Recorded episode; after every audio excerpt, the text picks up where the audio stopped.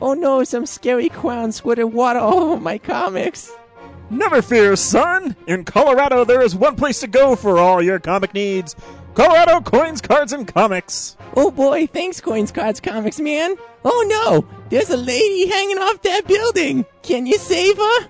I can't save her, but you can also save 20% by getting a hold slot at Colorado Coins, Cards, and Comics. Oh no, she's falling. Did you know prices are also falling on back issues at Colorado Coins, Cards, and Comics? Thanks for saving me, Coins Cards Comics guy. Now I can buy my son the card games he wants and the sports memorabilia my husband wants. That's correct, ma'am. Colorado Coins, Cards, and Comics knocks it out of the park. So visit 6700 Wadsworth Boulevard in Arvada, Colorado. They're open Tuesday through Saturday, 10 a.m. to 6 p.m. And tell them the real nerd sent you. Does this sound familiar? You're interested in purchasing that new action figure but aren't sure if it's worth it? Well, come check out plasticexplosion.com, where you can go to find all the latest and greatest action figure previews and reviews. Every week they'll be bringing you reviews and picks from your favorite collections, such as DC Universe, Masters of the Universe Classics, Marvel Universe, Star Wars, Transformers, and many more. Come check us out at plasticexplosion.com. That's plasticexplosion.com. For barbecue that can't be beat, try Birdman Barbecue Sauce. Available and original and spicy. These robust, full flavor sauces have the awesome power to kick your taste buds in their face. And for that smoking taste on everything you eat, try new Birdman Smoke and Rub. Caution! Meat left unrubbed may suffer from flavor performance anxiety.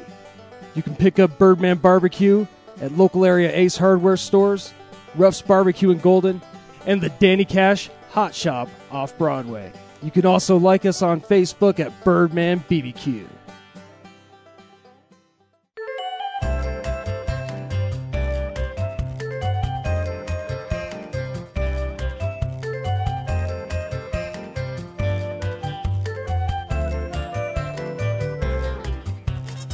Welcome to the podcast. I am Ryan. To my left is Brad. to my right is James. We are the real nerds, and we have a special guest in front of me is Chris. Chris. Where are you from? Oh, I'm from many places. Uh, owner and administrator of a website called uh, tokunation.com, but we'll talk about that later, I'm sure. Uh, we'll talk about that now because we want people to know you. Introduce yourself. Wh- what do you do on your website? Oh, sure. I'm, I'm part of a, a network. Uh, it's called the 2005 Network. Tokunation is a uh, website based primarily on tokusatsu, which is uh, basically the Japanese term for what in America would be like Power Rangers, stuff like that. Japan's a whole different media. That's uh, a lot more serious. A lot. I don't use the term dark because that's so cliche, but it's actually quite big over in Japan and uh, it's starting to grow over here. quite a So, bit. what exactly is it? it's basically uh, things like Godzilla, Nice. for example, is uh, one of the big ones. Uh, Super Sentai Kamen Rider. Kamen Rider's been around in Japan for 40 years, hasn't really made it big here yet. Um, and then Power Rangers is the Americanized, bastardized version of uh, the Super Sentai brand. Don't shit on my Power Rangers, man. That was my jam when I was hey, like you six know what? years They're old. they're 20 years old in 2013. Oh, you want to man. hear something crazy? I was reading uh, stuff about Steve Ditko, the co-creator of Spider-Man. His last published work was Mighty Morphin Power Rangers. No way. big published work. I mean, he still does covers Yeah. every once in a while, but yeah, it's kind of funny. I was really I said, "Wow, poor Steve Ditko. Yeah, Maybe if he wasn't such a dick." yeah.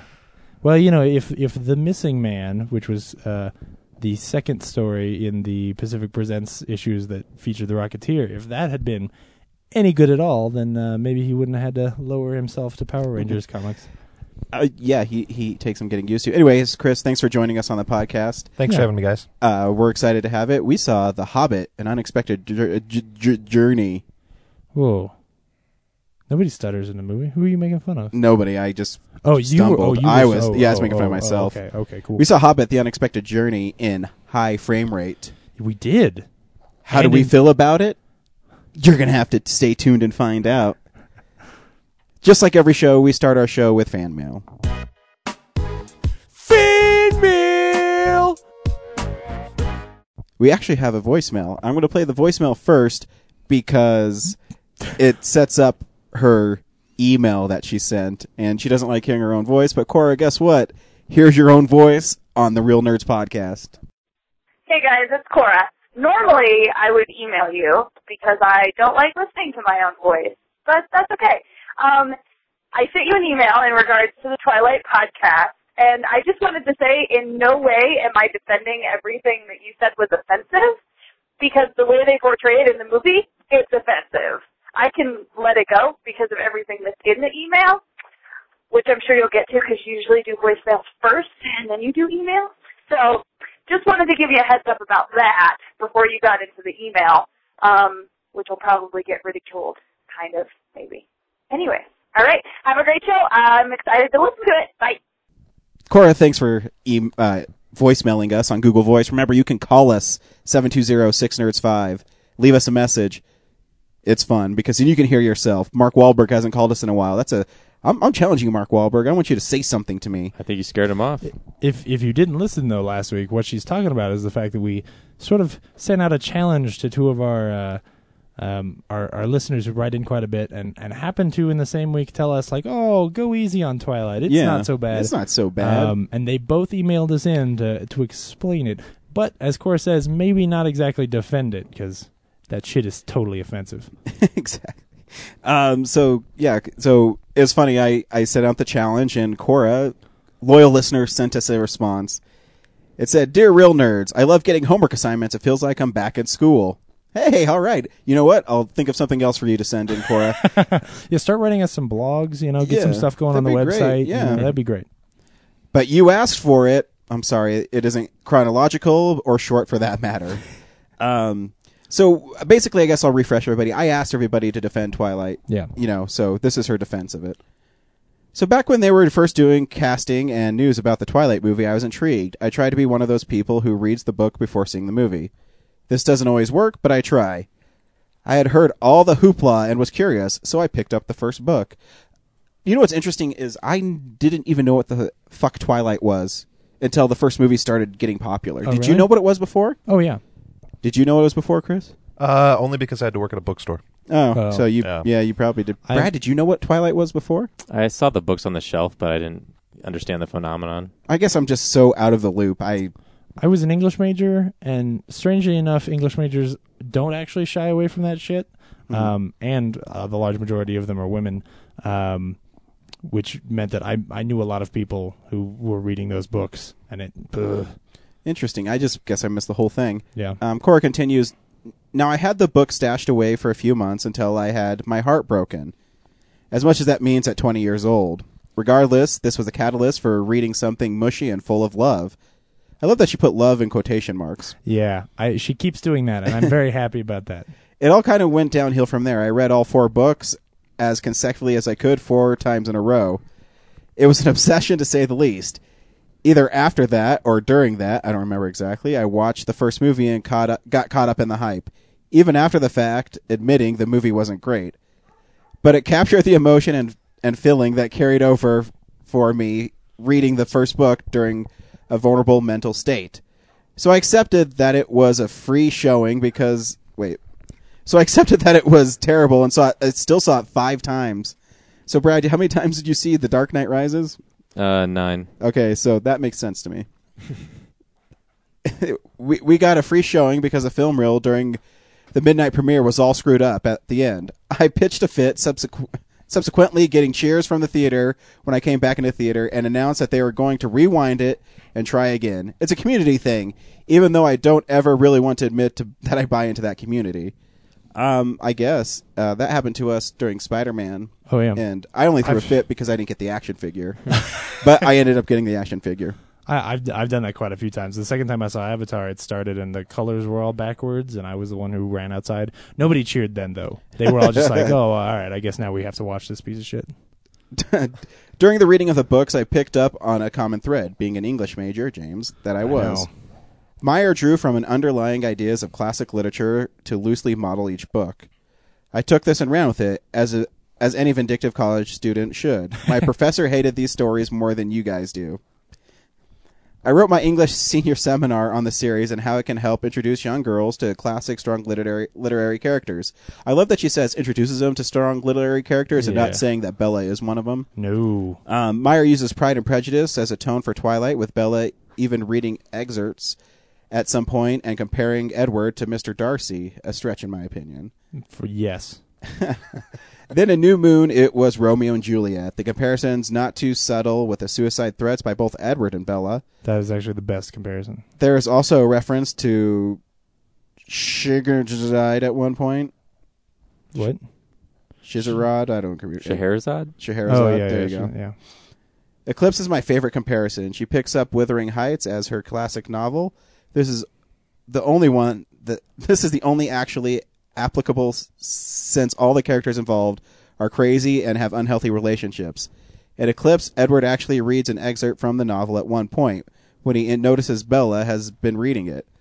Lastly is Breaking Dawn. This one doesn't have much focus at the beginning, but the key text, which I was happy they actually used in the movie, is The Merchant of Venice, which they directly reference, but also implies the surprise ending where someone comes in at the last minute to save the day. Uh, it's called a Deus Ex Machina. Um, it's actually a, a horrible thing that you shouldn't do in stories.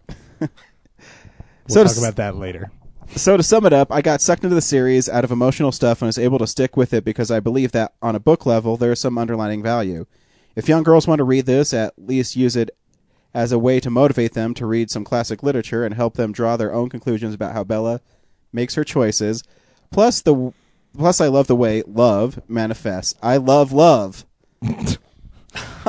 No, I, I, I will say this before we finish this. Uh, she does at least have some valid arguments for herself. yeah, no, Um, absolutely. and you know what, Cora, I really appreciate it because that was w- well thought out. and I, I, and I think um, putting it in that very uh, personal context of saying like, well, it, it came along at a time when when that was the kind of thing that I needed to read. I, I, I can understand that, and I, I think I understand, you know, at least why some people would get be attracted to it. Sure. Um, I still don't understand why it is as popular as it is, and, and I still think that when you when you break down that story and really look at all of its parts and the, the messages that it's it's portraying, um, it's appalling. um, and and she is not a strong character that should be admired by young women. But um, But you know, Cora admits that, and she says Yeah. it's a good way to introduce you to other literature, which you know you should read the other books that we talked about. I was going And to I- say, I would- like, if the defense is that, um, you know, Twilight should be supported because it references all these great past literary works, why aren't those past literary works as popular as Twilight right Mm. now? yeah. Well, and that just comes from the fact that you know every story is the same. You know, every story has been told, and that every generation needs to have it told in a new way. And for them, um, yes, those books are still good and should be popular and read, but. Um, Every now and then, you know, a generation needs a, a book that, that sort of makes that fresh for them. But that's Twilight should not be that one. Uh, otherwise, I noted that Brad was confused at why I didn't see Moonrise Kingdom in the theater. To answer your question, yes, I did have a problem with watching kids fall in love. Michael and I had been fighting at the time and thought the that the love story would be too much for my emotionally fragile state. It was fabulous, by the way. also, way- you can way to be probably a guess dick, I am a Brad. woman. I can be an emotional disaster. She said it, not me. so I did cry myself to sleep for at least a week when you ripped apart Frank and Weenie. Good job, guys. Um, Uh, and well, then we're she, the assholes there. and then she says, "Go Team Edward." I'm so a Team Jacob guy. I'm sorry, guys. Team Jacob all the way. Team Jacob, um, you know how he wants to have sex with a four week old baby. remember right? when he when he has like telecommunication uh, wolf conversations Yeah. with the rest of them at town meeting? Oh, he is he is terribly entertaining. Chris, what's your position on Twilight? if we're gonna go based on uh, on Cora's email and, and the defense given, I, I can accept you know the past literary references, but uh, I can tell you for a fact that anybody I've ever known that's been really obsessed or like, you know a huge fan of Twilight series uh, isn't reading Pride and Prejudice or you know I anything read like Pride and that. Prejudice and Zombies. It's like, yeah. Yeah, well, yeah, I, I read that too, but unfortunately, I, I see them more watching shows like True Blood, Vampire Diaries, Being Human. Hey, Cora likes Yeah. Vampire Diaries. See, does- see she how it all does. Mm, kind of starts to fit in now. I mean, No, it, it, absolutely. you know, I mean, I I, mean- I, I didn't see the last two Twilight movies, and I didn't read any of the books because I just don't find a uh, what, it, in my opinion, equates to a teenage romance novel. Oh yeah, as- we would Oh, we yeah. would never Yeah. saw it if we didn't have a podcast. I mean, oh no, I would have seen that shit. shit is crazy, man. There's cougar wrestling. Needed to watch that. You need to bring up, James, your reference that we came up with earlier tonight. Which one? But the head's popping off. Oh yeah, yeah, yeah, we did figure out because last week we compared the heads popping off to to to Barbie dolls. It's really more like Legos. I don't know if you ever popped the Mm-hmm. Yeah. head off a Lego, but if you pinch it right at the neck, it flies across the room. That is f- a far more apt metaphor for the way that those heads pop off. Man. Absolutely. I was It's actually ridiculous. concerned your first poll was like playing with Barbies, so I'm very curious about your childhood. Oh. Uh, Dan from Ohio also stepped up to the plate. I Nice. asked both of them greetings, and he n- obviously listens to the show because he knows us. Um, I briefly considered defending Twilight last year when you posed the challenge, but as you seem particularly set in your opinions, I didn't think it would be that productive. However, this time I will I will endeavor to offer an alternate alternative perspective.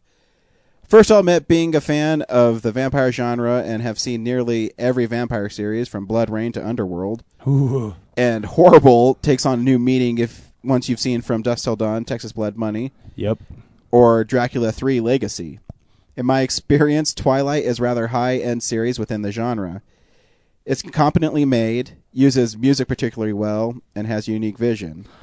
The vampire lore of the Twilight series is quite fascinating, as is the werewolf lore for that matter. I know it gets criticism for having sparkly vampires, but on the whole, the series presents an interesting new take on vampirism that I found compelling. Uh, yeah, uh, Dan, I respect you, but the music is horrible in Twilight. I, Mm. yeah, I don't. What? But I mean, I just might hate the whole series, so I might be not very objective here. um, I, I can't see. I have a hard time looking at this as like, well, when we compare this to really garbagey vampire movies, because I really, I, I can hardly even see them as vampire movies. You know, Mm-hmm. like the closest ever it ever gets is actually in the new one. Lee Pace's character, we actually see him hunt a, and kill a person, and then he he actually drinks their blood, and that's the closest it's ever felt to me as like a vampire series. You Yeah. remember that? Because Yeah. they're hunting that guy in the alley. in um, in New Orleans, Yeah, in yeah. quotation marks. It's not like True Blood at all. Um, and uh, yeah, it's not. It doesn't feel like vampires at all. I can't. I, I have a hard time even comparing it to that stuff. As for Bella and her appeal as a protagonist, her endearing qualities of devotion and self-sacrifice are what make her stand out. Some dismiss or confuse this quality as low self-esteem. However, it's Bella's love of others, Charlie, her father, Bullshit. Edward, Jacob, etc., that gives her strength to rise in the challenges before her and prevail. In nearly every con- conflict, Bella makes des- a desperate gambit to save lives of her loved one, often through personal sacrifice. In Breaking Dawn Part 2, you took her attempts to protect her father from the Volturi as acts of cruelty, but they came from a place of love and at the expense of her own relationship with him, which she held dearly. W- Where? When does she hold it dearly? When does she? No. Yeah, Edward breaks up with her in whatever the shitty one in the middle is, and she Moon, just that's spends what I all of her saw. time. yeah, it's New Moon. She spends all of her time just weeping in bed, and you know, um, there there is never that scene where you remember in Lord of the Rings when Arwen is really sad because Aragorn is leaving, and and and she's pissed at her dad because she's like, "Hey, you never told me that there was going to be a kid. Like you've lied to me." And and Elrond says, "Like, do do I not also have your love?" And she just breaks down, and she's like, "Of, of course you do." And you and you actually see the c- the like the conflict there. That is what that story should be, but it's never that. She doesn't even call her dad like dad most of the time. Most of the time, she wishes she was with her mom. It seems like, and her mom comes into town and she's so cool, but she's got to live with her, her you know, her silly dad with his mustache and his axe And his Come Billy on. Burkness. Yeah, out chopping wood. Now you're not exactly wrong in your criticism of Breaking Down Part Two, but you do pro but you do protest too much. I deplore Stephanie Meyer's writing and have been impressed by the screenwriter's ability to shift through the minutia and deliver a cinematic script. That said, the scripts have always been mediocre. So yes, the Breaking Dawn Part Two script isn't particularly strong, but it's not bad. The storytelling is efficient but not passionate. The voiceover narration gives the series a sense of continuity and her pro- and the proper framework, as this is her story. I also agree that the special effects aren't great either, but they are way above they're above par of near but they they're above par and nearly and not nearly as abysmal as of Underworld Awakening or Abraham Lincoln Vampire Hunter. I don't know. I think I, I really do agree that CG Scott Speedman was better than CG Babyface. I really do think that. What's the worst CGI, Scott Speedman or Babyface? Yeah. Um, For the most part, the special effects in Breaking Dawn Part 2 don't distract from the film. Though I'll grant you that there's some overuse of CGI of Renesmee, Renes, Renesmee, I d- Renesmee. Renesmee, whatever. Renesmee. Renesmee. but I'd argue it sounds that, like a name that like uh, it's like a regular name. She's just spelled backwards. it'd be Emisner. Actually, somehow better. But I'd argue that the fight sequence and kinetic are are well choreographed, due in part to effective use of CGI. I was engrossed in the scenes as they happened and walked away sufficiently entertained. Um, I will say that it was cool when they were ripping heads off, yeah, and the, yeah, the the fight scene at the end is not. is and the not wolves worst. have No. gotten progressively better throughout the series. They're still not Agreed. that good though at points. No. But they're also trying to make that movie as cheap as they can so that they can, you know, have a really Maximize wide profit, profit. margin. Mhm. Um, but uh, uh, And lastly, I was satisfied with the conclusion of the Bella Edwards storyline. Few series have such a well plotted and developed relationship. And I appreciated the effort that the series made to make it a journey. Immortal love is rich is a rich aspect of vampire genre and is rarely explored in film. For instance, the Underworld series gives virtually no thought or development to the Celine Michael relationship. That's true. yeah, he's right. So the fact Twilight broke away from convention and told an expansive tale of immortal romance impressed me, especially given that I'm a former fan of Buffy the Vampire Slayer. Former. Regards, Dan. Whoa, I want to hear the story about how you're not still a fan of Buffy the Vampire Slayer. what happened? Yeah, Oh, so man. Dan, uh, you, you have another homework assignment. Joss, Please write Whedon, in Joss Whedon must have shit in his lunch. Why uh, you were a former fan? Um, you know what? I know we've uh, picked apart these emails, but Dan Cora, thanks for being good sports No, because absolutely. I mean they're both well thought out, and obviously Dan, you're a vampire fan, Oh yeah, so um, I will take what you say to heart. I, I'm, and I'm I- he's right. I mean, there are worse vampire movies, and I Yeah. and I do think he's right about um, her her books. From what I have read of them, the little bits, not a lot. I haven't read them, but um, they are more poorly written than the screenplays are, and the screenplays are still pretty messy. But um, But could you imagine getting the job of having to screenwrite those books? yeah, I can imagine turning down that job. I, I wouldn't. They'd pay me money. well, that's true. Um, but I, I really appreciate because you both gave us something to think about. Yeah. Oh, um, absolutely. You know, and a different perspective. It's just something I never got and I never will. And um, I appreciate it. Hopefully, you'll still listen after this week. Yeah, Um, because those movies are still pretty bad. yeah. Um, I'm gonna. We also got a, on our official website. Uh, Paul Salmon sent. Thank you guys. It was a pleasure. Aw. He sent us something. So thanks, Paul Salmon. Uh, in case you guys are wondering, we also got. Um, so yeah, Paul Salmon liked us on Facebook. Film historian. Uh, that like gets me giddy. Also, Jeffrey Reddick liked us on Facebook. Screenwriter. Jeffrey Reddick liked us on Facebook. So, So cool. That's too cool. Thank you guys so much. And I usually don't, um, you know, say, "Oh, we got someone to like us." Yee!" but when it's actual like famous people, it's kind of Yeah. cool. Oh yeah. well, Um, and that interview with with Paul Salmon is great. If you haven't, Yeah, gotten if you a haven't chance- listened to it, please give it a chance. I know it's long, but man, it is so entertaining. That guy's awesome. And this week, stay tuned for our interview with Dylan, who is the director of my favorite short from Telluride called Chili. oh, That'll be sometime this week if Brad's not too busy. that's a good one. But anyways, thanks Brad for putting up a lot of content this week. Everybody, give Brad a hand. Yeah, absolutely. Here. I knocked it out. Yeah, woo. You could add some cool sound effects if you can find some. Do you want me to jerk you off too? Uh, too much. All right.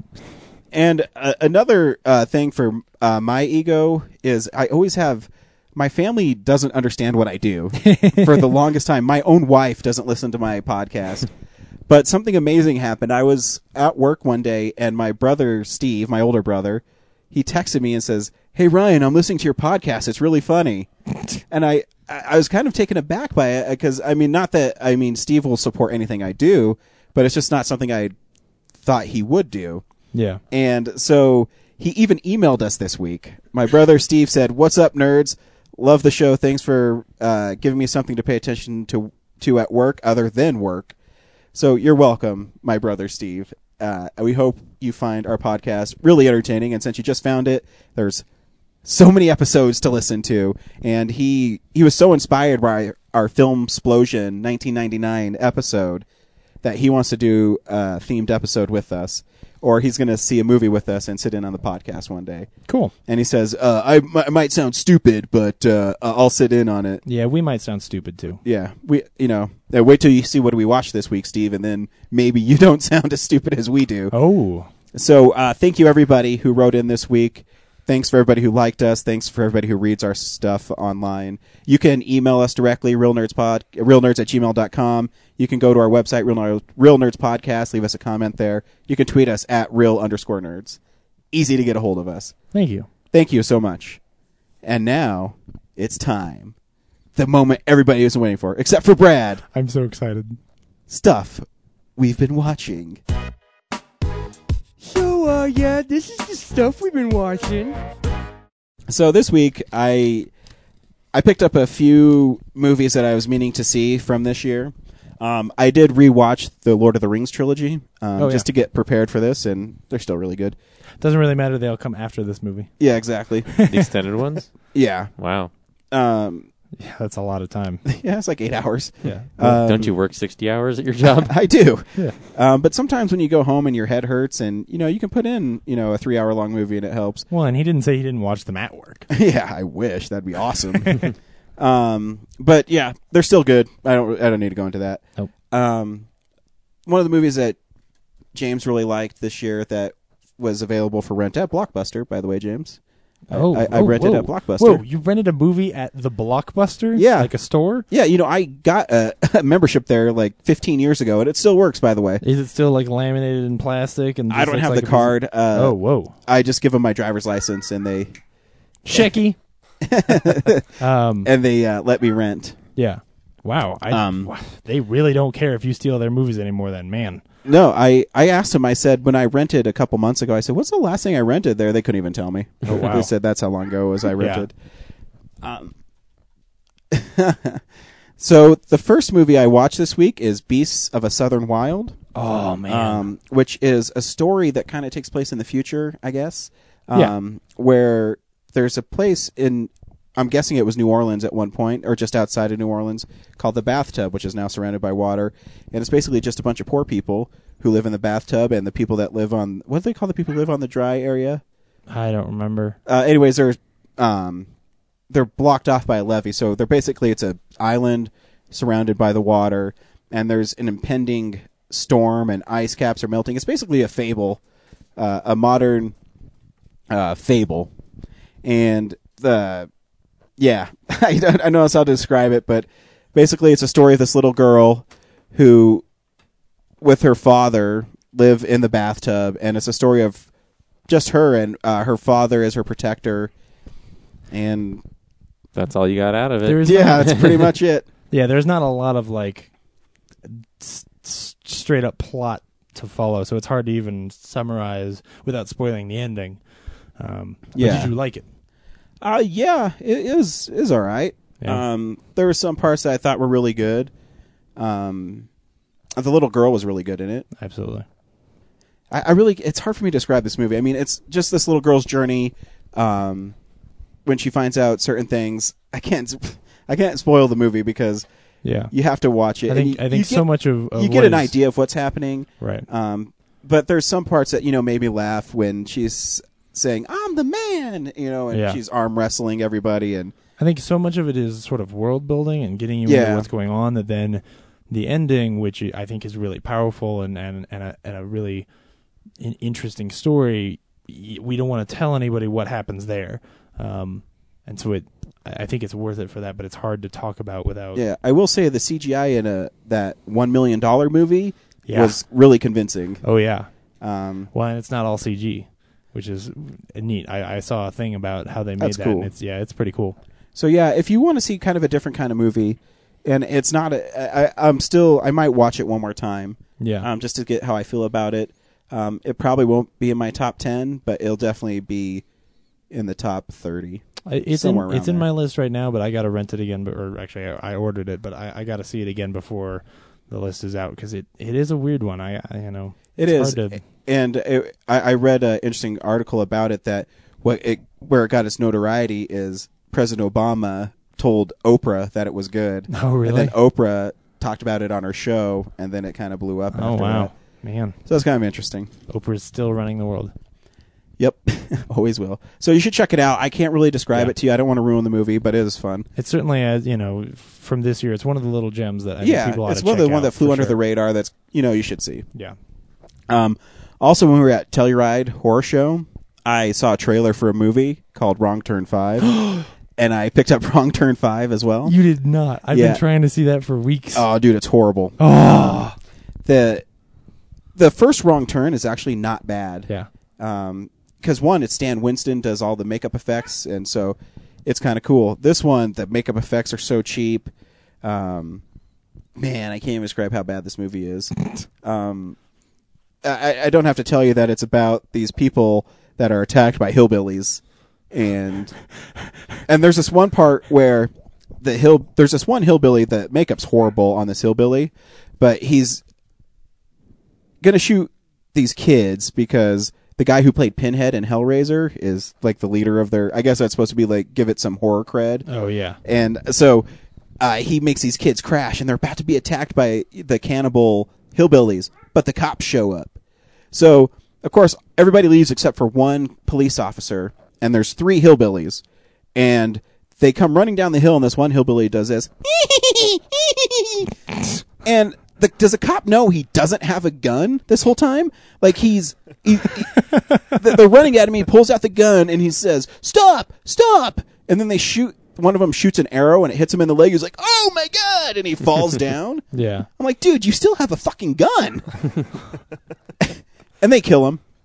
and then the movie's so poor, and it had to have been shot somewhere in Europe because all the actors try to have American accents, but it was horrible American accents. It's like that Family Guy, those two European guys, where they say, "Oh, it's like they've been in America long enough where you don't notice their accent except on spe- on specific words." Um, and it was exactly like that. And they always were running around this one little square in this town that was basically some back lot, probably in, I don't know, Prague. And it was just horrible. The only cool part was is they chased this one girl down, they killed her, and they ripped open her stomach so her intestines were falling out, and they fed them to her. I thought that was a that was pretty cool. Um, I will not recommend Wrong Turn Five though for anybody to pick up. Um, I didn't know there was a four. um, I know there's a three because I, have seen that one too, but I don't know the fourth one. I don't know where it came from. You know what turn they took to get to five? yeah. I think they just skipped it. Um, and then the last thing I saw this week is something James saw too. Oh, man. And it's a movie we've been trying to see since we saw the cover art for it. And this movie is Sand Sharks. If, if, and it's as stupid as it sounds. if, if you've listened to the show before, you know that when we get to DVD releases, I always scroll down to the bottom because quite often there are weird shark movies at the bottom. And when I saw Sand Sharks, I was like, this one's special. Did you see out of all uh, of out of all of the Jersey Shore shark attacks and all the other ones, Sand Sharks. I was scrolling through uh, cr- uh, upcoming releases, and Snow Sharks is coming out. Just Oh, so you know, Um, know. here's the thing: when it was done, because it's on Netflix, the thing that it recommended I watch next was Troll Two. that is what this movie is. I'm not kidding. but the movie is literally about sharks that swim through sand Instead of water, instead of water. And Well, actually, eat also people. water. And but when you were first watching it, when the first shark attacked, did it look like a catfish to you? yes, yes. Uh, yeah, It- so- it's the weirdest because it is like a it's like a s- you know a super shark. They talk about you know it's it's a remnant from the dinosaur rage and and much like in Piranha 3D, um, they're the ones that are actually attacking them end up just being babies. Um, but what's important to note here is that the person, the scientist who figures out that they're babies, Brooke Hogan. yes, The big star of this movie is Brooke Hogan. yeah, and Scientific genius, Brooke yeah, Hogan. Yeah. they have her Yeah. spitting out scientific jargon. She gets to say lines like, "Well, I haven't finished doing all of my tests, like DNA." yeah, yeah, a- she's gotta after do she a holds bit, up yeah. a shark tooth, Yeah. she holds up a shark tooth and she says, "This might be a baby shark, but it's too big. I still need to run some more tests." you know, like carbon dating and DNA. Carbon That's dating, what she says. carbon dating a She has fresh to- tooth, she has to carbon date the fresh the tooth. fresh tooth that they pulled out of a victim. oh man. And honestly, her lines seem like they were made up on the spot. Where it's like, okay, we need to see, we need to film a couple scenes where, uh, you're in here talking about the sharks. Just say some shit. Um, Exactly. because clearly nothing's scripted. Because at one point they're running away from the sharks and they get up on this rock. She and the the the sheriff, like Tremors. um, yeah, uh, she and the sheriff, who is c- clearly a Chief Brody, because there are so many Jaws. Dude, ripoffs. isn't it like the worst Jaws ripoff Oh. ever? I mean, have they Hmm. that- literally have a Quint character. Yeah. that's how bad it is. and he says, "I'll get you the head, the fin, the tail," because I can't say the exact Right. first line, I guess. yeah. Uh, hook, line, and sinker. He keeps Yeah. saying. He keeps saying. But his that. accent changes throughout the whole movie. Oh yeah, yeah, yeah. And I was trying to tell my wife that one of the things that made me so bad why they didn't have a script. So, okay, so they're at this huge rave on the beach to save the town, and there's like 20 people there. Right. But they keep saying there's thousands of kids out there, Yeah. and then they do wide shots. It's twenty. And they kids in a they group. have Sandman Festival and our real nerds. It's like our real nerd setup. Oh, like it's, it's it- worse. it's like the same size, though, is what I'm saying. It's like a black curtain in a six foot table. and a six foot table with a DJ on it. and a tiny and a tiny little sign in the middle of the curtain that doesn't fill. That the- doesn't even like ours is you know neatly put up. The it's black string. This had white string. It it was horrible. Anyways, so I don't know if you noticed this. So these kids were selling ecstasy at this uh, big old party or, Oh my or God, whatever, and then these girls wanted it, and they said, "Well, you got to show us your tits or whatever it was." So the girl gets. She says, "I'm not going to do that," and they said, "No, show it to Mister Um, Shark." Some It's the longest negotiation to get boobs in a movie I've Yeah. ever seen. and then they don't show them. So what the hell? So, anyways, there's a sand. There's like a sand make believe shark. Like they built it like a sand castle. and then so she goes down to show her boobs, and then a sand shark comes up and eats her, and blood flies all over these kids. And Brown blood. yeah, It's the worst blood. it's horrible. But then, did you notice later when the dude who organized the event went to the get the kids off the pier? Those same two kids who were goofing off like they didn't know that the girl was eaten by a sand shark right in front of them yes. were like didn't have any blood on them. He's like, get off! There's there's big giant sharks. They're like, ah, there's no big giant sharks. Then they get eaten by a shark. That's actually the funniest scene in the movie. Like the Yeah. mo because the way that the like the the douchey guy plays that scene is actually a little bit genuinely funny. Yeah. I mean, after an hour and fifteen minutes of this shit, Yeah, anything but would but you be, know what I mean. Like that's how inconsistent it is. Oh, yeah. You know these kids literally had blood thrown on their face because a girl was eaten by a shark. A sand and shark. then a sand shark, and then they were laughing because they didn't believe that there were sand sharks on this beach, and then they get eaten by a sand shark. Yeah. that's how poorly written this Well, is. and the thing I was talking about before, like they escape up onto this rock, and then two scenes later, those two characters show back up in this house, and everybody's like, "Wait a second, I thought that you were stuck on a rock," and they go, "Yeah, we got away." they don't show how. They don't explain how. Oh, it's But ridiculous. I was- my, my favorite scene though is there are these two guys who, after they announce that they're going to give away money to try and kill the shark, exactly like Jaws, um, because they need to keep the beaches open for the party or whatever, um, because twenty kids are going to spend a lot of money in this town, and uh, these two guys go out onto the lake and they're searching for the shark and they got this little like rubber dinghy that they're in and they're rowing and all of a sudden the shark comes up and it hits the boat and the boat flips over and they're screaming and they stand up in the water because it's knee high water pick the boat up over their head and run to shore and I'm going, why the fuck were they searching for an actual? Because at this point, they don't know they're sand sharks. they were searching for a shark in a foot and a half of water. That th- I, it was the best scene. I, I was I was like, this is worth it. uh, my favorite scene was when they were on the rocks and the the sheriff's sister was one of the deputies and she got bit in half. Oh, yes. Oh, And so so he so the the the party guy has to tell the sheriff that his sister's dead and he it's his big emotional scene and this dude this is uh, uh, here I'll, I'll play him for like 2 seconds 15 people died on that beach. I don't know how many, how he knew how many people died. and one of them was my sister. I'm going to make sure you pay. And then he comes back later and says, Wait, we need your help. Yeah. Well, he actually apologized. He's like, I'm sorry. I was I was a little emotional. I'm not actually going to kill you, but, I am going to put you in jail. Yeah, I'm not going to kill you. You just got my sister eaten by a shark, but it's okay. Yeah. And then they Oh. have that big emotional scene where he's going to die at the end. Yes. And they're like, No, No. don't do it. No, Oh, don't sacrifice yourself to the like weird pun because the the the the, f- line, fa- the last scene takes place. There's this little hut, and then there's like this dirt gravel area outside. But then they keep cutting back and forth between like a beach shot of sharks, which is Uh, clearly CGI a different dorsal fins, that's yeah, it. it's clearly a different location than where they're supposed to be having their their final onslaught against the sharks.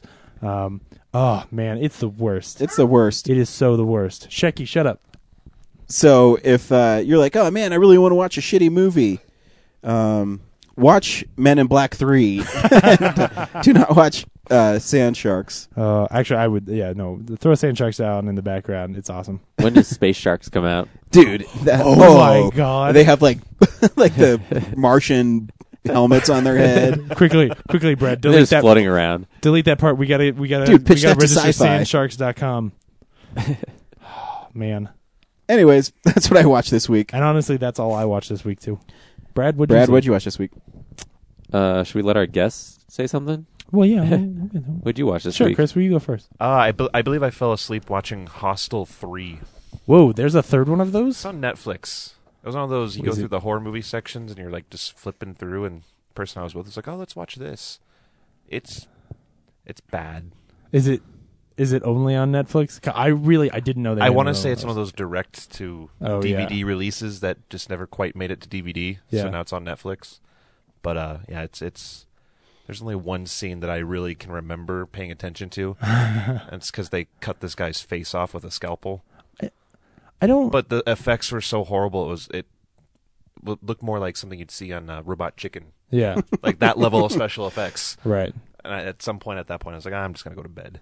I understood I understood like the Saw movies. I mean, they weren't my thing, but when the Hostel ones came out, I I could never figure out. Did you guys see them? I mean, we weren't Mm-hmm. I remember we weren't from- friends at the time, but I, I thought the Yeah. first two were actually not that bad.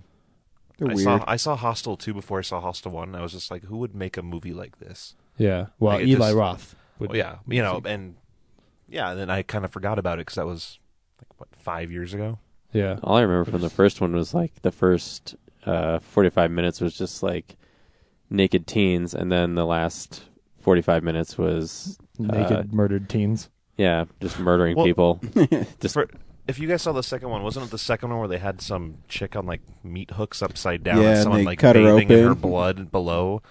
Like that's just messed up. Yeah, I, I don't understand the appeal. That's the problem. I, I That's not the right kind of scary. yeah.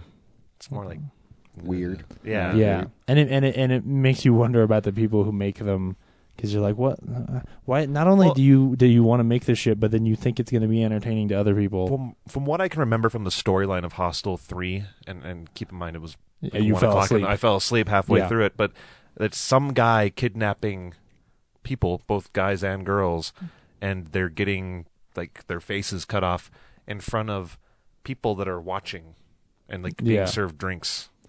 yeah It's like in some So I don't Uh, go to foreign uh. countries um, because I'm afraid of getting my face cut off. hmm And served drinks. Yes, I'm actually more afraid of getting served drinks than I am afraid of um, getting my face chopped off. Anything else? no, that's that's really all I had time to watch. That's all right. Half of Hostel Three. I have those weeks.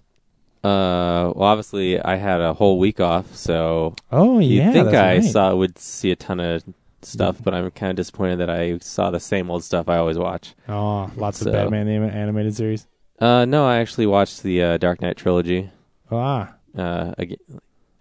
I, How- I how did are- it how on are another those movies? episode, huh? I said, how are those movies? The same as when I talked about it the last time I did it, except this time I didn't have to go out to the theater to get Yeah. the third one.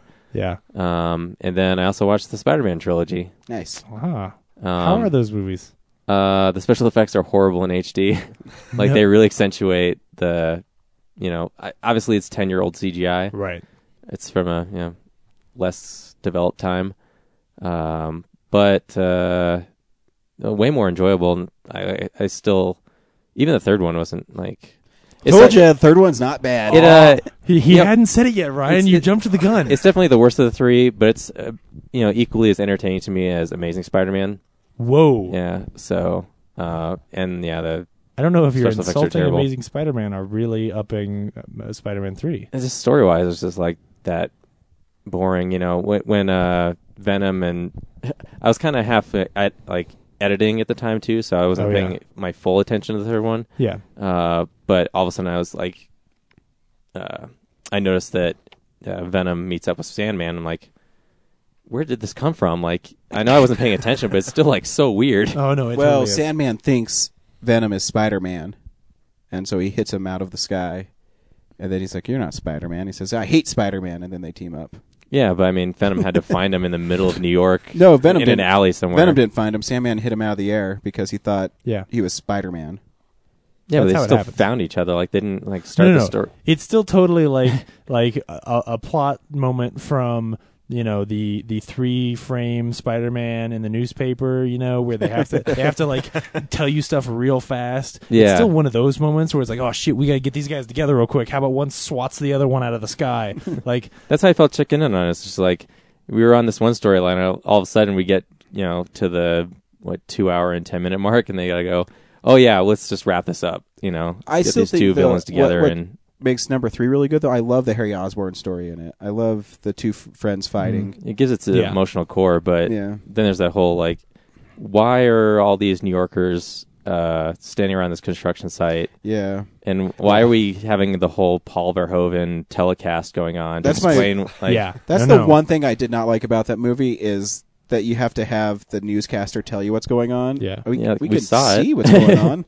And like we they- know what the they- stakes are. they do do that in Amazing Spider-Man, but it is it's different. Mm. You know, it's it's almost more like that that, that we we we need to s- sort of understand that oh he's actually farther away. Like we actually don't know what the stakes are. We don't realize how far away he is from the building, and that's why they do it. You should watch the Um, special features for Amazing Spider-Man. They talk about that sequence. Oh really? Yeah, Hmm. how the the producer said he walked through New York and he realized that if s- he was legitimately going to swing from building to building and it was so far away, there's no way he could make it. Mm. Yeah. And so he came up with that whole idea of the construction trains. guys. Yeah. Um, but yeah, I mean, uh, no, I still think the uh, original trilogy is lots of fun. Oh yeah. I the think- first one, the only glaring like other than the special effects, like that whole uh, Macy Gray music video that Oh, they yeah. slipped Where into the they're movie. like, ladies and gentlemen, Uh, Maisie Gray. yeah, Oh, it's the- like you uh. can't hide that from me. I know Like, that- I know what you're trying to do. It's, it sucks, but at the same time, being a huge Green Goblin and Spider-Man fan, Oh, I was when so- that shot of the Green Goblin starts coming across the city, I'm like, oh my god, here he comes! Yeah. That is really cool, but I was really afraid you were going to say being a really big Macy Gray fan. Oh yeah, it's so disappointing. Try to play she it sold out, Well, how's it go? Uh, I should see you better here. and then I realized Whatever. uh, Anyway. this is the first time I watched Uh, the Spider-Man 2one mhm. and there's Oh, actually yeah. some pretty useful Yeah. scenes that were got cut out. Uh, Yeah. and except for that one where Jay Jonah, Jon- Jonah Jameson's wearing the Spider-Man suit, he's, Yeah, like that- that slinging one's around silly. at this desk. Like I never saw it before. It's- Yeah, Yeah. it's just- I'm glad that got cut. Yeah. It just makes no sense. Yeah, but no, It's silly. I, I still think the fight on the subway is one of the best action Oh yeah. scenes ever. Yeah. Um, It's still it's still one of the the better uh, superhero movies. Period. it's Sorry, going back to three two. Like, so Harry's butler. Like when Harry Yeah. still can't figure out that That's you know Bill his Paxton's father dad. was the villain. Yeah, like, and Peter's like, you know, let's we got to just save MJ. Like, let this go, and then. The butler finally like walks in and just explain like yeah, this has been going on for what two years, three years, and he There's finally a- is like, even in the second one, he says, you know, your father I love that obsessed more over his work yeah. th- Oh, that's a great line. That's one of my It's like- favorite lines in that movie. a movie ago would have been a good time to tell him that- about the cleaning the wounds. Well, he was trying to tell him, "Hey, don't obsess over this," and then it takes him a whole movie to be like, "All right, since you're not gonna let this shit go, you know." Do you have the Blu-ray of it? yeah, There, did you see? There's a great like little featurette about Sam Raimi trying to direct that Butler guy on how to deliver. Like originally, it's a way longer scene, but he can't do it, so that's why that scene's in there like that. It's really funny. Oh Um, wow. he just couldn't find the character. Yeah, He, he couldn't do it, like because he's obviously not like a trained actor, I guess, Ah. and he he he couldn't. Uh, Oh, but they had to use him because he was cast in the Exactly. so he they tr- he tried to do it and over and over, and they said, "Okay, why don't you just say this part?" They really condensed it. wow. Just uh, you think he just rewrite it or something? yeah, or yeah, maybe who knows, um, or maybe have Harry find out. you know, yeah, without the help of the butler. yeah, exactly. just come to a decision. Yeah, and all, the butler cleans like uh, I don't know, he buttles. Osborne's wounds. Like it's not just like the city coroner or something. You know, Well, they didn't want him to find out mortician. I that guess. he was the Green Goblin. You got hit in the balls, man. Oh Um, yes, that part. That was my favorite part. That he got. No, speared it's, in the it's not. nuts. It's not really my favorite part. Yeah. Uh, so yeah, and I also watched Moonrise Kingdom again because that showed up on Blu-ray for me. Nice. Did Yeah. you watch that uh, that following Blu-ray? That hasn't showed up yet. Oh, cool. So. And I think that's it. I was going to watch the Spider-Man Feel trilogy like I this watched week, more. but I, I decided to watch other stuff. Oh, I I watched the whole fourth season of Taxi. wait, wait. Yeah. Oh, Here's the thing. Um, we haven't talked about you watching the la- the first three seasons of Taxi over the last three weeks. So why- Well, I watched the first three seasons of Taxi like in you know ten years ago, yeah. and then I Oh. finally got the fifth season, you know, years later, and then just now I got the fourth season oh, because it was always like ridiculous, ridiculously expensive on oh, Amazon. So gotcha. I finally got caught up on that. It's pretty good, huh? Yeah, it's actually uh, like the, I do remember the first two seasons being really corny. Um, How, how What? did you get into Taxi? I watched it on Nick and Night as a kid. I did. I yeah. Mm-hmm. watched Dick Van Dyke Show, Mary Tyler Moore Show, Taxi, Mork and Mindy, Green Acres, I'm with you on Mork and Mindy. Hitchcock Presents. Yeah. yeah. Nick at Night. What a great. I've only got the one season of Mork and Mindy, so working on the other two. and I think there's five, but they still Yeah, haven't and released you two don't of need them. the- you don't really need the Jonathan Winters. I still want to see the season. Jonathan Winters one. No, it's He's a elderly baby. I no, I I know what he is. Um, that's the problem. Yeah. But no, I'm glad uh uh Jim Ignatowski is such a like I I think they put him in there cuz Andy Kaufman was such a flake about the show. Like he didn't like being um Laka Gravis all the time. And so in actually I think in the fourth season they start giving him this uh they write in this thing where he has a mental deficiency, like some kind of psychological problem that makes him slip into other characters. So he creates a character called Vic Ferrari, who's like a suave, smooth talking guy who's like a, cool with the ladies. So like Andy Kaufman was so bored with being Laka, like they had to write in that he could play Yeah. all these other weird characters. So that's annoying. Like it's just like they have these, these plots for these shows and all of a sudden these episodes, and then all of a sudden like Andy Kaufman shows up and he's playing like some weird other character that you know, and then he'll slip in and out of it and go back to being Laka. Just like- Weird. it's just like s his g- need for attention. yeah, It like disrupts you following along with the rest of the that's too plots bad. and stuff. But Andy Kaufman. Look at me. Yeah, Isn't he dead? and there's this great thing no, where actually, he he never actually died. That was a conspiracy. Mm. There's this great uh, B plot where Jim Ignatowski gets hooked on Pac-Man. Uh, Is that a drug? huh? Is that No, some it's kind of drug. uh, what's Danny DeVito's character. It slipped my mind right now. Buys a Pac-Man machine to put in the dispatch. oh, like the video game. Yeah, the, like the arcade unit. And uh, what Jim did you is think it was? I knew what he was. I know. I, knew what he was talking about. I was just wondering how long it was going to take him to be like, yeah, no, j- stop, stop being a pain, James. Louie. Louie, yeah, stop being a pain, James. and Jim uh, basically se- spends all his paychecks back into the Pac-Man machine. Ah, and then his his paychecks go back to the cab company. Yeah, and they actually spend about good ten minutes of the show explaining how Pac-Man works. like you got to what you're this little you know yellow guy, and these ghosts are gonna follow you, and you have to eat all the and they, like it's this long drawn out explanation of how Pac-Man works, almost like they Capcom had a didn't think that the- commercial Namco. oh, yeah. or Namco. Yeah, sorry, Nerd cred is just keep going downhill. that's all I watched. Awesome. Lots watched this week, boys. Box office number time. This is the box office stats. Nothing exciting. Skyfall won $10 million. That's kind of exciting. That is it took actually over exciting. Twilight. Yeah. It's fifth week. Hasn't happened in a long time. Yeah, Where a movie is number one in the fifth week. Highest grossing pond of all time. It's good because that a, a movie like that deserves to finally dethrone uh, Twilight because Mm-hmm. man, that shit is garbage. I, I mean, it's good at getting girls hooked on literature or something, but those movies are garbage.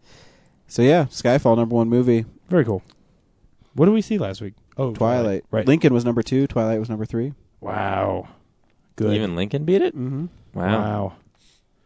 wow. Lincoln has really good word of mouth. Did you see when we were at the Hobbit tonight? Did you see that there were a bunch of people dressed up in As Lincoln? No, Well, well, there was one guy. No, there was a guy as Lincoln. There were a bunch of people in like Civil War garb. there was I- a, I a would- lady walking around in a Civil War style dress. I and missed Yeah. that.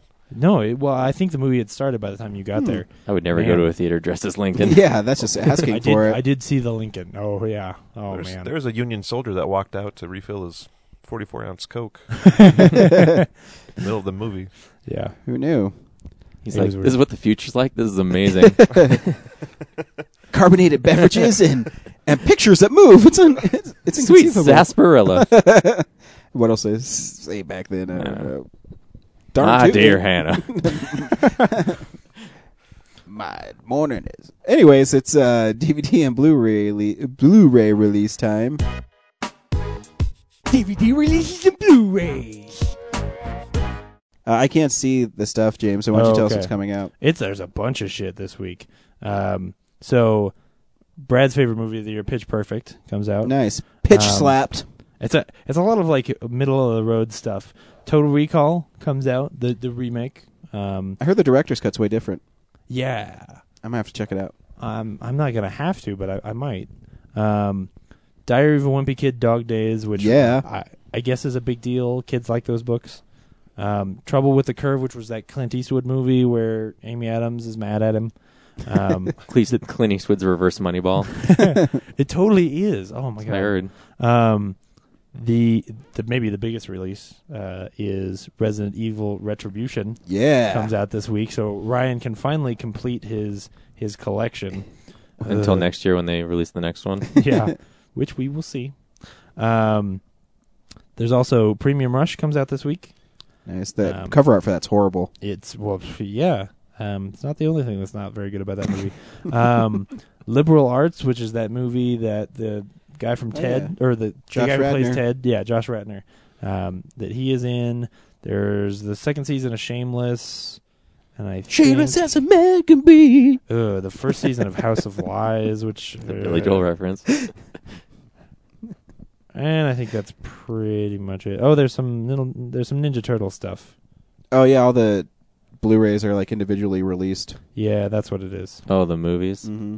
Yeah. Oh, uh, Red Hook Summer, which is the most recent Spike Lee joint that no one saw. Oh yeah, cool. Um, yeah. Oh, and a Blu-ray of Flight of the Navigator. There you go. Nice. Hmm. Inside Man. Man's a good movie. Something Spike to Lee. buy this week. Yeah, that looks like everything. No shark movies.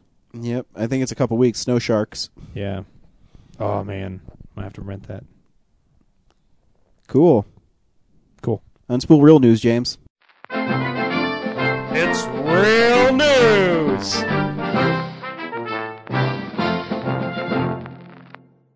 Well, we got a lot of trailers this week, and I don't want to wa- talk about all of them, but there's a couple that I feel like need to be discussed. Uh, the big one was that for a long time now, people have been talking a lot of word about Pacific Rim, but we've gotten very little about it. Mhm. And Mm-hmm. this week we got a Pacific Rim trailer. Did you guys get to check it out? I did.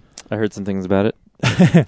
Chris, you saw it, right? Yes, it did. Uh, you are you are a, a big fan of giant transforming robot thingies.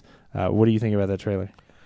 Um, well, word of mouth, uh, like in the tokusatsu kind of fan community, is pretty huge because it kind of goes along the lines of what that entire genre is about, which is Yeah. people in big giant robot suits fighting big monster things. Oh yeah. Um, so they're all excited. Uh, you and I were talking earlier when we were in line for uh, for the Hobbit about it, and kind of I can just repeat the same things I said there. It's uh, it was uh to get the attention of all the people that are going to go see a movie, just eat popcorn and be wowed for fifteen minutes or whatever. It didn't tell you anything about a story. Didn't tell you anything about anything Yeah. other than here's some special effects, here's some aliens, here's some explosions. We have giant robots. Yay! Yeah. Sold me. Yeah. I'm it was- sold. I mean, I- I'm going. Yeah. Absolutely, and I mean the the thing about it is is that we've heard so much about the action sequences being really cool, or if you if you follow news coming out of Comic Con, that's what we hear. Um, but I feel like it. It, it's sort of holding back here. A, a lot of what we see Little in the bit. trailer is, you know, hey, you remember Godzilla? Well, here's a shot that's a lot like that. And you remember Cloverfield? Here's a shot that's a lot like that. I mean, I, I didn't feel like I saw anything really fresh in this trailer, other than maybe when he's punching the monster and the rocket launches on the back. Um, but it definitely it's exciting in that it it feels like I mean, and the Transformers movies feel this way too, where it feels like a little kid playing with his toys, smashing them together, and like this is what that would actually be. Um, yeah, uh, I- I'm still excited for it. It's just that this trailer did not wow me. You know, as excited as we were after the Star Trek trailer, man, I was not. I did not have the same buzz.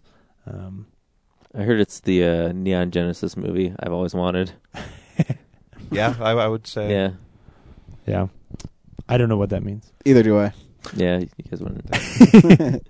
Uh, one of the other trailers, we also got a trailer for Oblivion, but that just looks cool.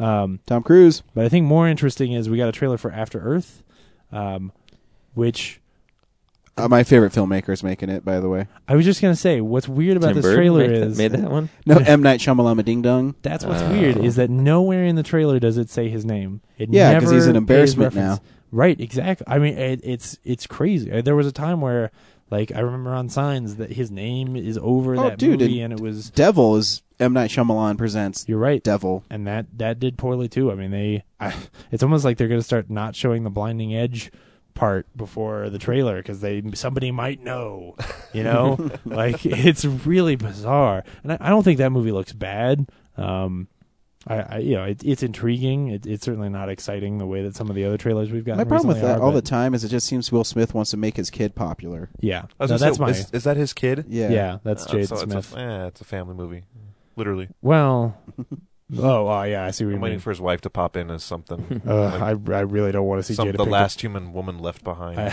I don't want to see Jada Pinkett And his Smith daughter in does another the movie. soundtrack. I, I whip my head. It's like a back and- slower version of "With My Hair Back" yeah, Oh, with man. an orchestra behind it. Well, yeah, it's like a dram- dramatized, you know.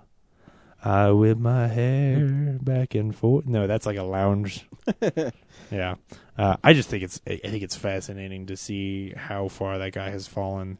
I mean, Um, we'll see it, but I, I don't know about it. Oh, yeah. It looks kind of like Avatar, but without the avatars. It could it could be cool, and you know, this is still a first trailer, so there's not a lot of plot in it. Um, And they showed it to us right after Oblivion, so I felt like it was totally overshadowed in the same universe. yeah.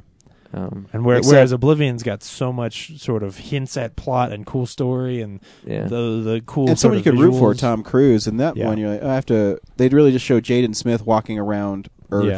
Yeah. Uh oh, monkeys. um.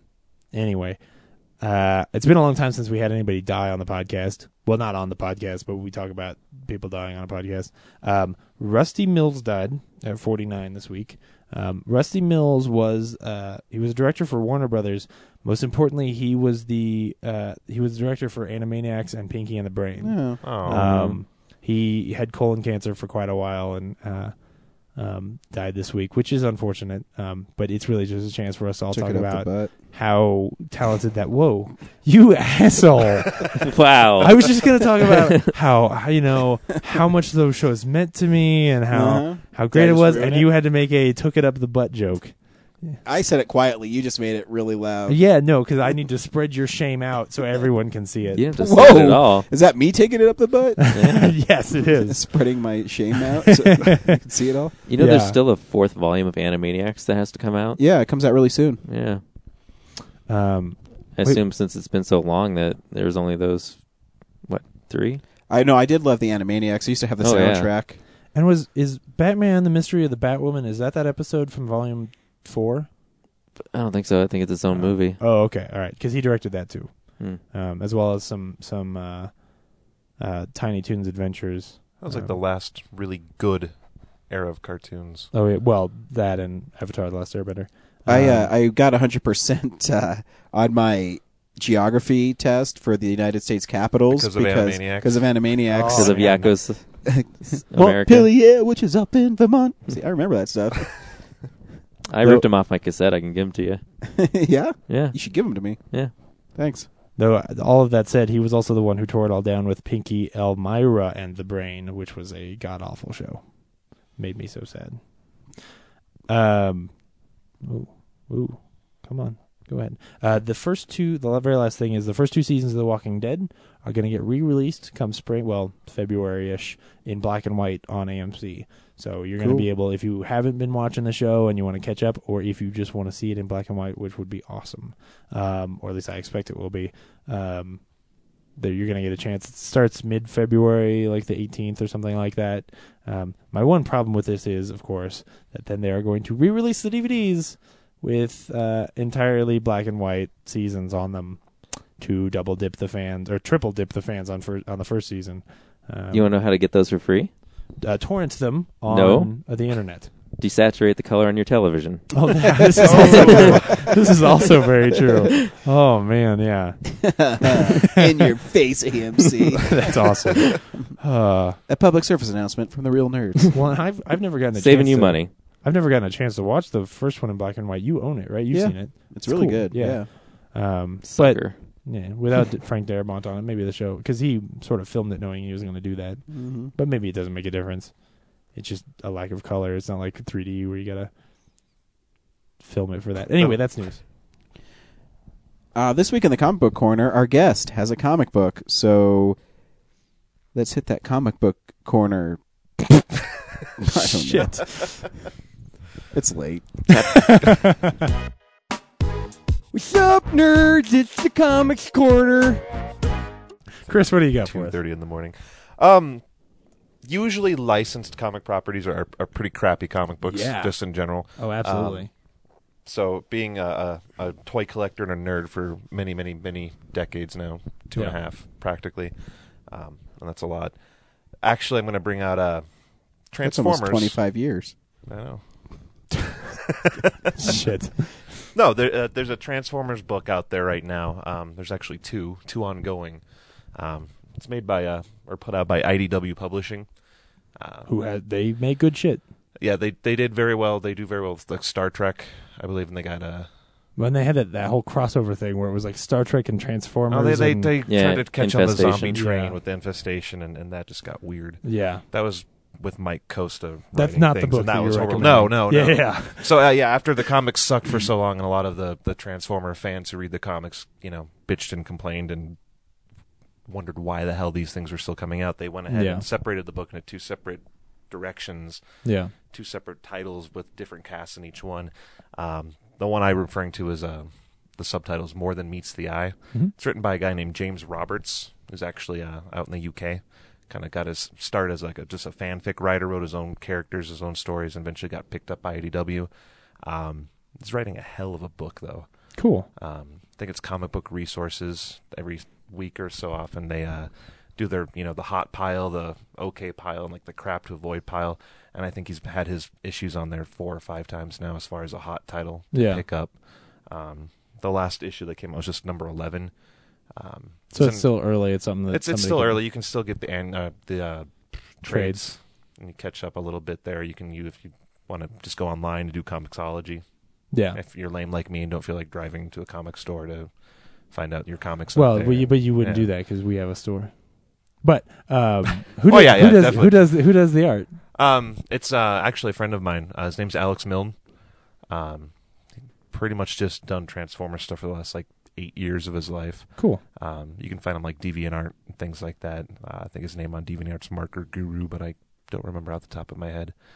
Um, it's a really good book though. Um, it's not like I said, the licensed properties usually suck. Oh yeah. They yeah. they usually we've we've talked about the- all of the the horror ones plenty of times on here. but it's it's Um, it's just great writing. It's great characterization. It's it's there's humor, um, and James Roberts, like I said, he's become uh, a favorite comic author Yeah. writer of mine just in the last three months. What's he doing in it that's so compelling? Like Like just the way he's writing stories, the characterization of each character. You know, it's it's different than what you might have been used to. I guess um, he's one of those writers who he'll throw something in like issue two, just a, a one-liner from a character that ends up becoming a major plot point six issues later. Yeah. Um, there's mysteries. The big story arc that just finished was um, they were telling a story about what happened on Cybertron way back. That's their home planet, way back in the past uh, when the war was going on. And there's a senator, and you don't know what's up with the senator because you know he becomes a different character because they lead up to it, and he becomes. You find out who he turns into, and it's not anybody you expect at all.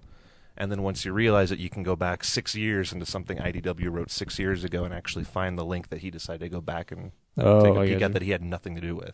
Is he um if you're somebody who's not reading a lot of Transformers stuff or doesn't know a lot of know all of Transformers canon, is it something you can just pick up? Uh, yes. Um, obviously, I mean, IDW had their own little storyline and they retconned it, and then they had another storyline and they retconned it. Cool. 'Cause That's what they do. Um, but everything is pretty much self contained. You really don't need to have the history, Yeah. and the history you do need to know, they go ahead and retell for you. Very cool. So, It seems like they've been doing that because isn't IDW doing the Turtles books as well? Yeah. Yeah. It seems like they've been doing that a lot lately, where they've been, you know, trying to get people back into some of those older, um, older franchises and and have do it in a way where the canon doesn't matter as much. So that's cool. And I bet, I bet because they have a, a really wide expanse and you would have it in your hands rather than on your phone, you could get it at Colorado Coins, Cards, and Comics. couldn't you? Absolutely, you can get Colorado Coins, Cards, and Yeah. Comics. Though it's probably you know normal priced there, isn't it? I mean, you can't get it any cheaper, can you? You can. The back issues will be half off. Oh man! Yeah. Plus, if you if you have like a hold slot, Then all the new issues are 20% off. there you go. Very cool. Well, thanks, Chris. Cool, yeah. Hey, thank way you, a guys. way different one than we usually do. Exactly. I know. So thanks. So this week we saw The Hobbit at 48 frames per second In 3D, in 3D. uh, The Hobbit: An Unexpected Journey. An unexpected journey. That's right, because we have Sometime. two more of these. Yep. Um, I don't know if you've ever listened to our podcast, uh, Chris, but now we go around and say, Chris, should people go see The Hobbit? yes. All right. Brad, should people go see The Hobbit? Um, I was uh, I was really bored with the first half, and then really engaged in the second half. I think um, people should just go get a sampling of the sixty uh, frames per second frame rate. 48, 48. Forty-eight? Yeah, it's 48. Mm-hmm. That was sixty. No, Douglas Trumbold is doing 60. Oh, Yeah. okay. Well, at least uh, you know, just experience it once. You know, Yeah. Uh, just uh, for that alone, just to definitely uh, you'll experience a difference. Oh yeah. And I'll James. explain why. later. Um, yeah, I definitely think like if you're if you're a, a Lord of the Rings fan, you definitely ought to check this out. Um, while it it feels more like a, a first act of a trilogy than the Fellowship of the Ring did, um, and I think it suffers a little bit from that. I still think it is it is good, and you're gonna want to see it now because you're probably gonna want to see the sequels uh, for sure. Um, the 3D, uh, I I will say this. I have never enjoyed 3D and found it as impressive as I did in the high frame rate, and I believe that is entirely because of the high frame rate. Um, I don't think it's entirely. I don't think the high frame rate is entirely where it needs to be, um, but I I do think if you're interested in it, for sure check it out. You know, Oh, especially if you're going to see the movie more than once, make one of those times a high frame rate and just see how you enjoy it and how how that changes the experience for you because I, I think it's pretty interesting at the very least. Uh, yeah, the movie's good. Um, uh, you should see it. I mean, I, telling someone to see it, uh, I mean, you should see The Hobbit. I mean, Yeah, I- yeah. Everybody's gonna go Um, see this movie, and and I don't think you're gonna get disappointed by it. we'll roll the trailer and then we'll talk about Yeah. The Hobbit. And when we do, we'll go, An unexpected we'll, we'll journey. start uh, going into trailers a little bit or spoilers a little bit, so be warned. Far to the east, over ranges and rivers, lies a single solitary peak. The dwarves are determined to reclaim their homeland. I like visitors as much as the next hobbit. But I do like to know them before they come. Visiting. Mr. Baggins? At your service. I'm surrounded by dwarves. What are they doing here? Oh, they're quite a merry gathering. So, this is the hobbit. You asked me to find the 14th member of this company, and I have chosen Mr. Baggins. Me? No, no, no, no. Hobbits can pass unseen by most if they choose, which gives us a distinct advantage. We will seize this chance to. Take back Erebor! Here, Mr. Bilbo! Where are you off to? I'm going on an adventure! Mithrandir, why the halfling? Why Bilbo Baggins? Perhaps it is because I'm afraid. And it gives me courage. So, this is your purpose to enter the mountain. What of it? There are some who would not deem it wise. A dark power has found a way back into the world. Why don't we have a game of riddles? And if it loses, what then? Well, it loses precious then we eats it. if Baggins loses, we eats it whole. Fair enough.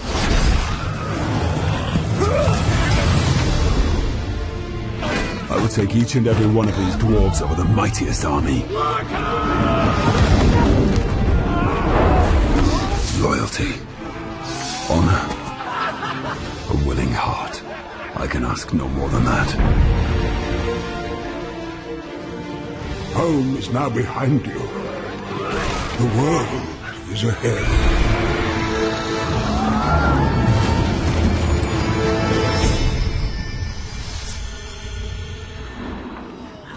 Well, that could have been worse.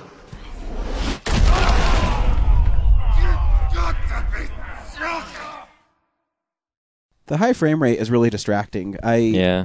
Um, I I don't think I can see too many movies like it because one, it there's parts in the movie where it looked like they were on a set and it looked uh, Yeah. really bad. The opening um, attack of Smo- uh, Sme- Smog Smog Smog on the the dwarves when they were running through the little town square they had, it looked really fake. Yeah, it kind of looks like video. It kind of looks Yeah. like a like a History Channel reenactment Or a soap Um, opera or I thought I was watching a three-hour video game cutscene. Oh yeah, no, no, no. Yeah. The high frame rate definitely feels like a video game because video games are running on a good day at 60 frames per second, and so that's that's why. Um, and it like it made all the C- to me it made all the CGI elements look more realistic for some reason, but also made all the human film uh, characters either they were moving too fast, like someone was fast forwarding through their Mhm. actions, Yeah. or they just felt out of place. I um, I sort of had the opposite reaction where I, I, um, I I- early on before I sort of got used to it, like when we first see Bilbo and he's rooting around in that trunk, I was like, "Whoa, why is he moving so fast?" Uh, but after that, that that sort of wore off on me. I had the opposite reaction though, where sometimes the CG, when the CG was moving, that felt a little bit more out of place. It almost made the CG pop a little for me, where I was like, "Okay, well that's that's fake." Um, you know, like like the bad hand in Twilight from last week, you know, that kind of thing where it feels like it's plastered on rather than really being a part of the environment. Um, and it may be I see it in 2D and I go, oh, actually, that shot is just bad, a bad CG shot. It, it might be that. It, it's hard to separate those things out. I don't know. I But- think um, at the high frame rate, the CGI didn't have weight to it. It Yeah. seemed. Uh, th- I mean, there's some parts that are, I mean, spectacular looking Absolutely. in it. Um, the part that really stood out to me that that looked kind of bad was uh, when they're riding on the hawks. There's a part where the hawks are going over this ridge, and you can kind of see like the black outlines and stuff. And I think Oh, that's really? part of the high frame rate where it's going to render things better. You're going to see it more clearly, I guess. Yeah. On um, the edges. Uh, but a- as for the movie itself, yeah, I think it, it took a while for it to get going. Yeah. Um, I mean, there's still some fun little parts in it, um, but it seems like it, it was kind of dragging its feet to get going. Yeah. Um, well, and uh, before before we move on too much to the movie, I do want to talk about um, the. Oh, is this I- your I fucking think- show now, James? No, no, no, I just wa- I, I want to finish the conversation about the 3D and the the HFR before we you know because then we can just put it to bed. Um, I think w- for one we have to remember that this is the first movie that's done it, and so I think that some of this stuff um, down the road they Fucking might work apologize. it out. Um, no, no, no, I'm just, I'm just saying. I think it's, I think it's an, an interesting thing, and and we can't right away say like, oh, this is shit, and I never want to see this again, because I don't feel that way. I think some of it is just that they got to work some of this stuff out. Um, but Okay, also, how do you work I- out them moving that way? I, I, th- I think that you find little tricks to you know figure to realize like okay well the reason is because when we render it this way that makes it pop in the high frame rate and if we do it a little bit differently Yeah, but I'm talking about then it- people who walk. Like there's parts when Oh, you Bilbo mean at the, the actual beginning was people. walking. Yeah. that was so unnatural that that's what I I'm talking about the high frame rate. There's parts where it looked spectacular. Yeah. and I'd go like ten minutes without noticing it. Then all of a sudden there'd be a shot, um, and you're like, whoa, you know. Yeah. Then you're like pulled out immediately again. Yeah. So I think that's the the hard thing with me with this high frame rate. Um, but yeah, I mean, I hear you. I am not going to say I'm not going to see another one in high frame rate. I mean, Right. who It- knows? It's just a, it's not it's definitely not perfected yet. Um, but I, I still there were shots, and this has never happened to me before. And you you know people who listen know that I am not a huge fan of 3D. But I later in the movie there were arrows getting shot, sort of not directly at us, but you know in into the 3D. Um, and my eye involuntarily twitched as if to protect it from getting hit. You know what I'm saying? Mm-hmm. Like that I was that convinced that I was seeing something depth, and it does look it looks like oh no, I it's agree. way better. I felt 3D. like I was in that world. Yeah, so It's exactly. probably I the mean- best 3D I've ever seen. Oh, it's definitely Yeah. the best. There's parts when um, Gollum's crawling around, and you know the jagged rocks and stuff, and then when Yeah. he, uh, actually, my favorite. This is silly, but my favorite 3D shot is when Golem's talking, and then he turns into Smeagol and he looks right at the camera, and you feel like he's talking to you. And Yes. I mean, th there's parts. That, I mean, yeah, Yeah. 3D was impressive, and I, Yeah. you know, I'm not a fan of 3D. And I think that's why I'm apologizing for the for the high frame rate stuff because I was so impressed by the 3D that I want them to figure this out because I was like, okay, you you unlike Avatar, this time they actually showed me something where I was like, okay, this could be really cool.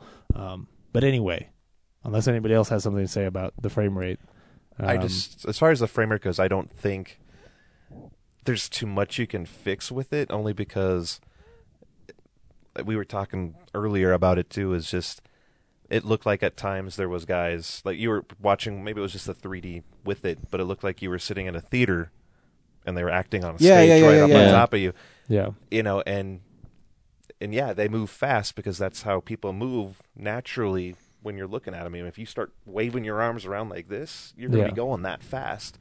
That's exactly what Bilbo was doing in that scene. And and it could just be that audience have to sort of get retrained to watch these movies, and that motion just is going to be a little bit Maybe, different. or But I, I maybe- I don't want it to be that. Maybe we've just spent the last what seventy years watching movies where that never Yeah. happened, and we've just been trained that movies move a little bit slower than real life. But yeah, I mean, but you can say. I mean, uh, me and actually, uh, when the opening, when the Warner Brothers thing happened, I, I was like, "Whoa, this is super clear." Yeah, You know, oh, yeah. like, Oh, yeah. There's, and I mean, there's parts where I mean, I do like the outside stuff. I guess I should s- uh, preface like when you tell that's on a stage, it's not as good. But when it was outside, when they're riding horses and stuff, I thought it Yeah. looked amazing. Absolutely. Um, and that's the part where it didn't bother me as much. But I think the parts when they're on sets was where it Well, was. let me ask you, Ryan. Um, Sure. The one part that I noticed that, that really bothered me was when Gandalf leaves Bilbo in the very beginning when he Yeah, yeah, bars yeah, the yeah, door yeah, yeah, yeah. and Bilbo's watching out the window. Yeah. As I mean, that just stood out to me as what I would call a bad. It Like just a- it was weird. You could tell Yeah. that it was, you know, Bilbo on a set looking out. A yeah, window. exactly. That's what I mean. Yeah. But there's yeah, like I said, there's parts when they're outside when they're riding the horses and stuff. I think it looked spectacular. Like the sun looked real, and uh, so I I liked that part. You of felt it. like you were on an opposing mountaintop watching him run across a mountaintop. Exa- exactly. Yeah. That part was cool, but uh, yeah, some parts it, right, it's like as a play. You know, you could see the sets and Yeah. um, Maybe it's almost too clear. yeah. But that sounds kind of silly. It looks Oh, yeah, too no, I- good. I know- no, exactly. Um, I'm trying to remember if I like. I don't think I. s- I think part of the frame, high frame rate is that there's no motion blur on anything. So like you, Yes. when you were waving your hand earlier, I was like, I see, you know, like inter- intertwined frames of my hand moving. Yeah. and naturally, but I can't think of seeing anything like Yeah. that in the. again, you know, you should see it. it it's an experience, and um, it it doesn't make the movie worse. You know, it's no. It just and if you're going to see it in 3D, I think that's the way Oh, yeah. to see it. Yeah. For Oh, sure. Um, But yeah, I, I, you know the movie is good. I mean, it's it's there's it's not. I wouldn't say it's not a bad movie. No. um, but there is parts. You know, it drags its feet. I think at the beginning. I think Brad, you alluded to it. You know, it just.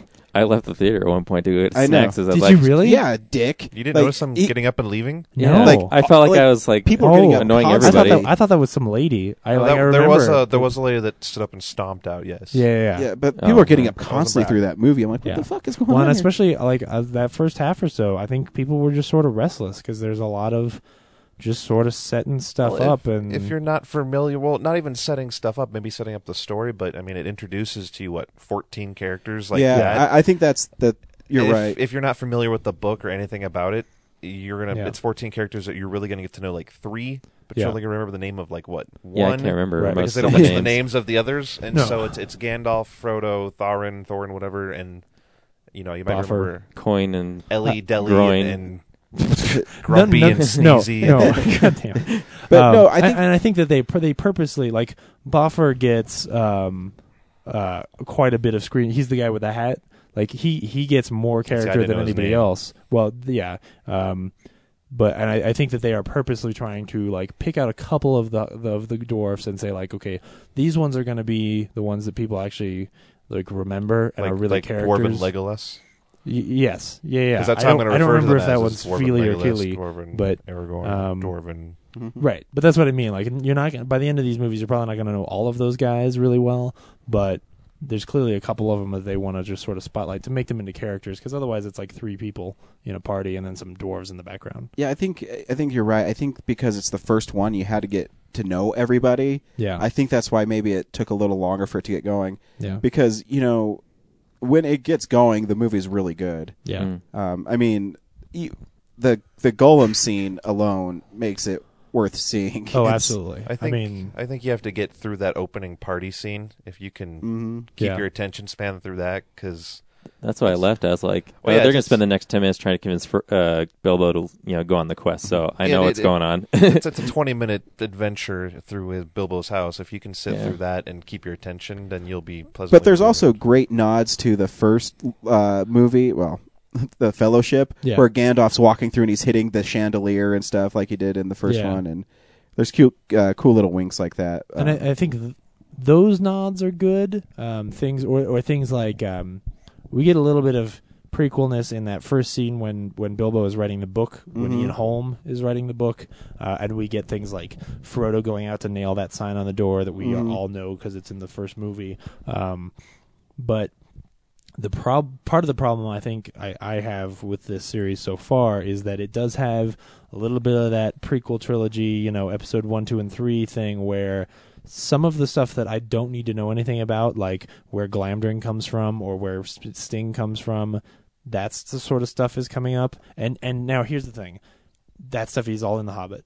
Um, Yeah. all that stuff about where they get their swords and things like that, it's all in the Hobbit but it's all the kind of stuff that in the Lord of the Rings they cut out. You know, so like I know the name of Aragorn's horse because it's in the extended cut of the Lord of the Rings, but in the theatrical cut they cut that out because guess what?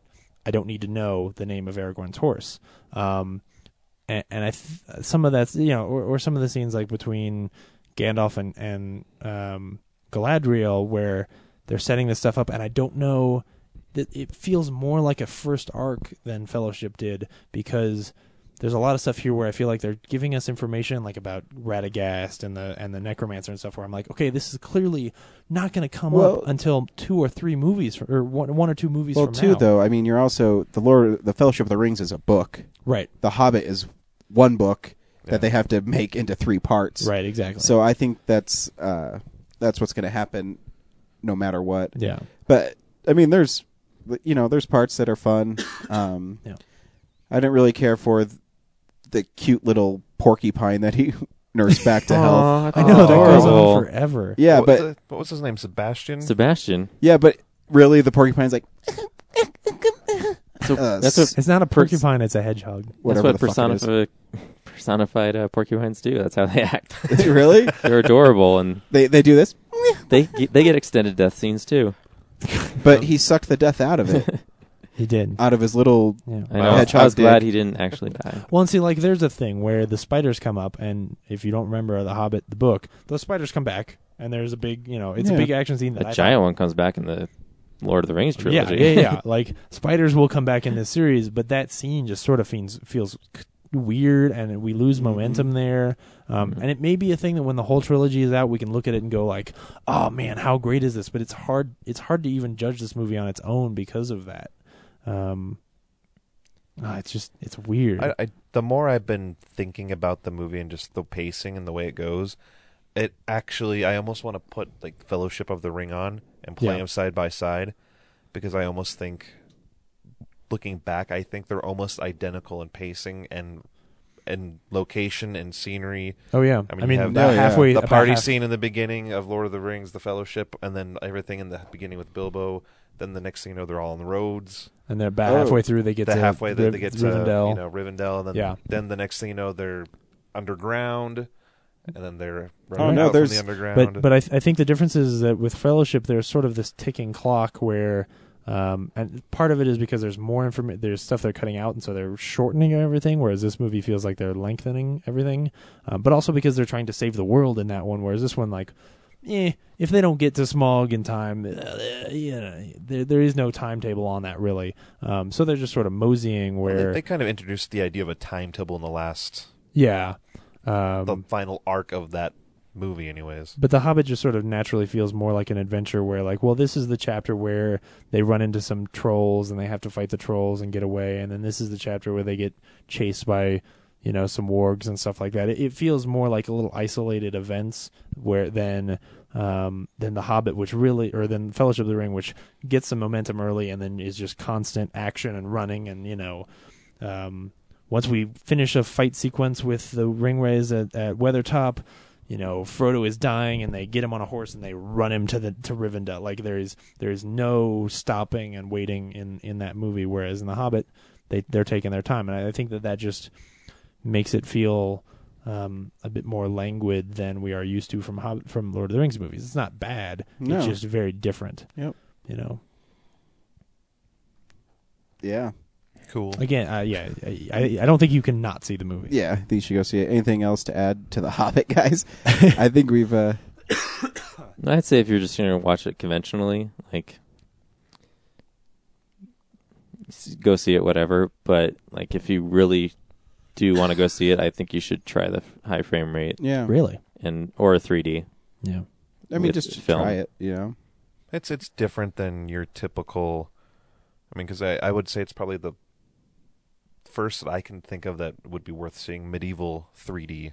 Yeah. Versus your summer sci-fi. Yeah, well, I Oh, mean, it- and it's high frame rate. I mean, it's it sounds kind of silly, but it's an event. I mean, never happened before.